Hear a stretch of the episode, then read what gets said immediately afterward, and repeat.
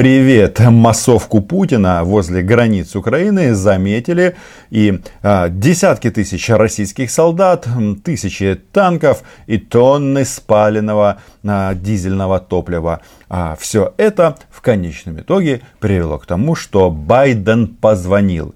Очевидно, Джозеф набрал номер и сказал, Володю, что ты там робишь? Зачем это тебе?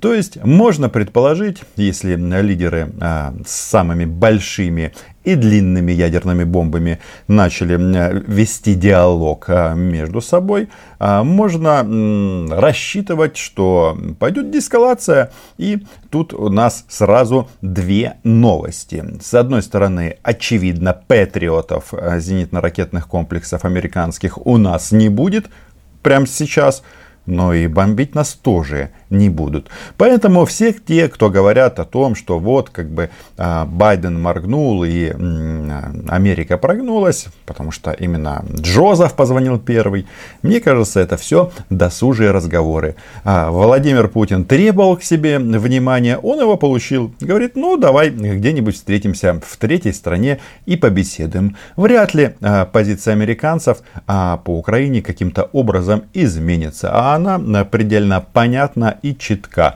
И, э, кстати, позиция Кремля тоже особо не мутирует. Но а, в любом случае от западного мира главным переговорщиком по Украине становится президент Соединенных Штатов. И это очень, как мне кажется, неплохой расклад. А все вот эти вот э, нормандские форматы, западные европейские наши а, партнеры и посредники отходят автоматически на второй план. Но еще раз, а, понятно, что война на Донбассе от этого не прекратится, но если а, Медведю объяснили, что лучше а, дальше не лезть, это тоже неплохо. Ведь если Владимир Путин хочет так внимания, то для него встреча с американцами, в принципе, сам факт этой встречи, это уже признание того, что Россия геополитический центр на этой планете, с ней считаются и а, Путина уважают. Ну, иногда называют его убийцей. Не без этого.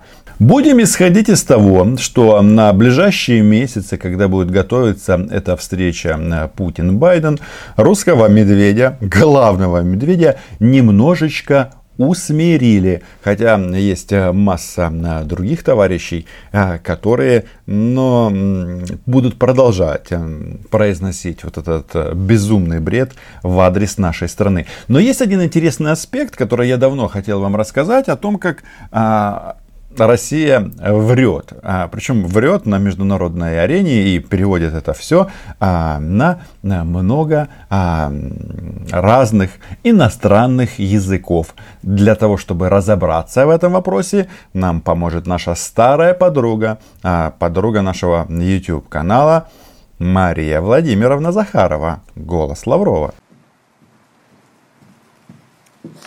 Добрый день. Так что подписывайтесь на наш канал, следите за актуальными событиями российской внешней политики. Спасибо, Мария Владимировна. Действительно, подписаться на мой YouTube канал будет не лишним, потому что мы здесь рассматриваем и интерпретируем действия российского государства на международной арене. А как вы понимаете, для них решение украинского вопроса ну, является чуть ли не самым важным. Так вот, на вот этом брифинге Мария Владимировна в массу выдавала перлов, а, плакала по поводу детей, которые живут на оккупированном Донбассе, женщин, которые страдают, да?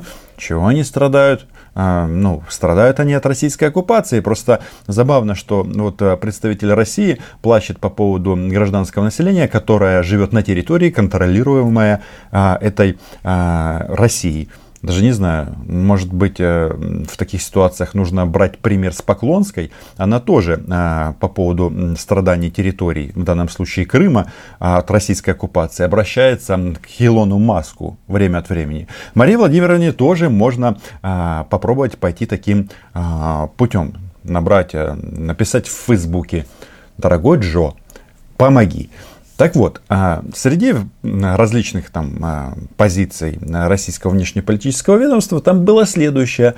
Нам а, пообещали снова лишить нас государственности, то есть уничтожить украинское государство. И на этот раз нет, на этот раз причина не Донбасс. А, да, прекрасно, у нас соседи. А, любой вопрос в части Украины как раз заканчивается именно этой мыслью. А если что, мы лишим ваш, вас государства. А как они это будут лишать? Ну, а, смотри, опять же, Крым и Донбасс. Ничего, кроме военной силы, тут не придумали. Гипотетическое получение членства в Альянсе, вопреки ожиданиям Киева, не только не принесет мир на Украину, но напротив напротив, приведет к масштабной эскалации ситуации на Юго-Востоке и может обернуться не, э, в общем-то, э, может привести к необратимым последствиям для украинской государственности. Прекрасно перевожу с языка российских дипломатов на русский. Э, по мнению некоторых представителей МИД запрещенной в Украине. Бугага. Она имеет в виду, что чем ближе будет Украина а, к Альянсу, тем а, активнее будут стрелять русские на Донбассе. А, как говорится, мы вас услышали. Но интеграция в евроатлантические структуры для нас она просто стала вопросом выживания. И тут никаких изменений быть э, не может. Но вот на этом брифинге был один прекрасный момент, который меня просто поразил. Нет, они не собрались чипировать а, людей, которые живут на востоке Украины, но некоторые как раз вот эти вот эм, идеи могут воспринимать именно так. И не нужны иллюзии, не нужны фантазии, не нужны провокационные действия. Если киевский режим декларирует желание а, и стремление наладить мирную жизнь, нужно это делать. План на столе, но он на столе уже давно. И вместо того, чтобы э, бегать вокруг этого стола, вместо того, чтобы э, заявлять э, вещи, которые ведут исключительно к провокациям и заниматься этими провокациями, нужно просто выполнить Минский комплекс мер. Это просто какая-то дипломатия столов. А, мол, Украина бегает а, вокруг стола переговоров. Но вполне возможно, что так оно и есть. Тут просто Мария Владимировна а, а, забыла уточнить, что российская сторона на этот стол переговоров поставила какую-то систему поражения, ну и постоянно целится в нас. Так вот, возвращаемся к сути, к тому, как э, хитренько наши российские недрузья позиционируют миссию ОБСЕ на Донбассе. А, на прошлой неделе началась вакцинация сотрудников группы наблюдателей ОБСЕ на пунктах пропуска Гуковой и Донецк российско-украинской границы. Речь идет о вакцинации от COVID-19 вакцины «Спутник Ви».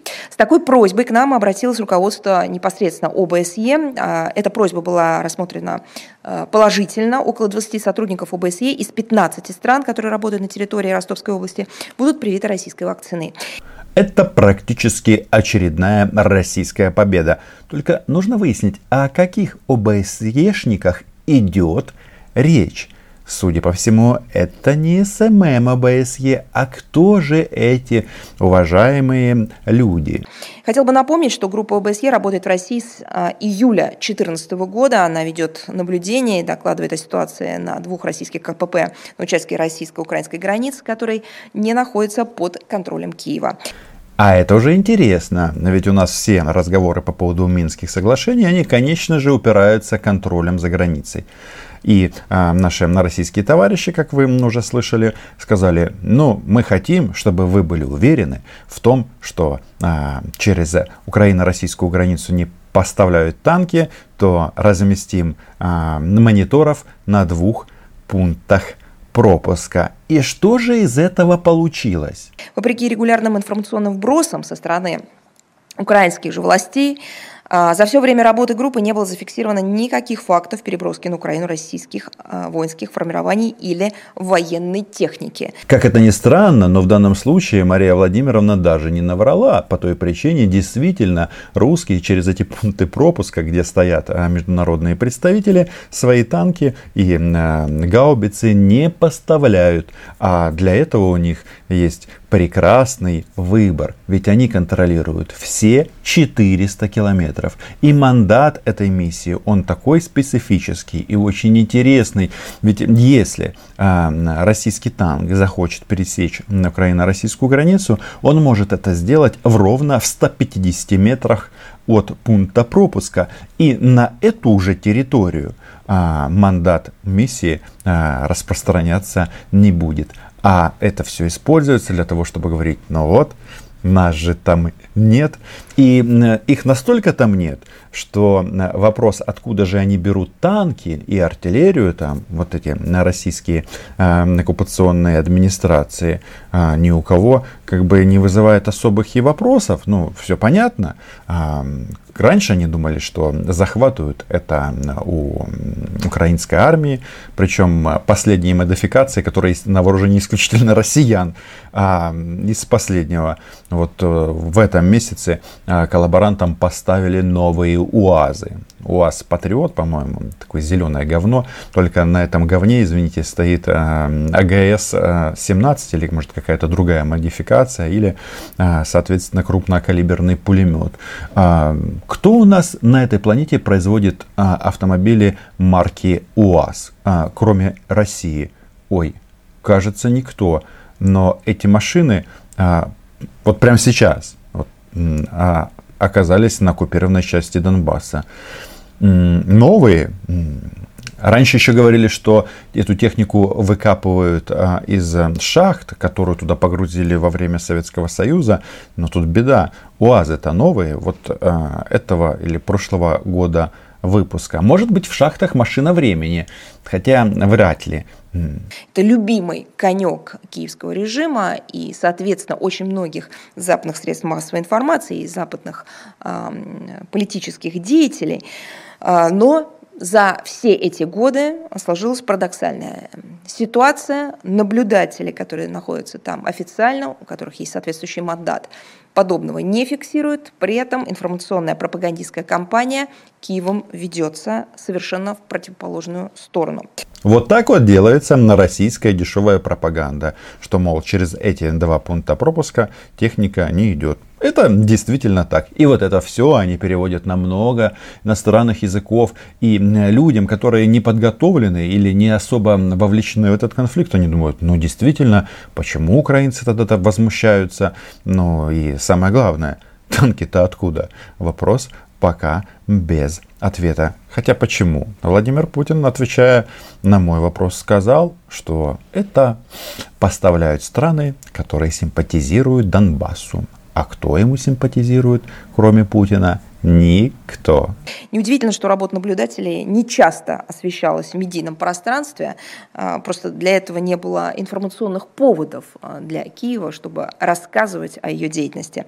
Я хотела бы еще напомнить, что создание этой группы летом 2014 года, еще до подписания Минских договоренностей, это своеобразный жест доброй воли российской стороны. Он был направлен на то, чтобы способствовать мирному политическому регулированию внутри, внутриукраинского конфликта, побудить киевские власти прекратить карательную операцию на юго-востоке Украины и приступить к прямому диалогу с Донецком и Луганском. Ну вот, кто про что, а вшивые про баню. А они все равно все вопросы сводят непосредственно к прямому так называемому диалогу а, с российскими гауляйтерами.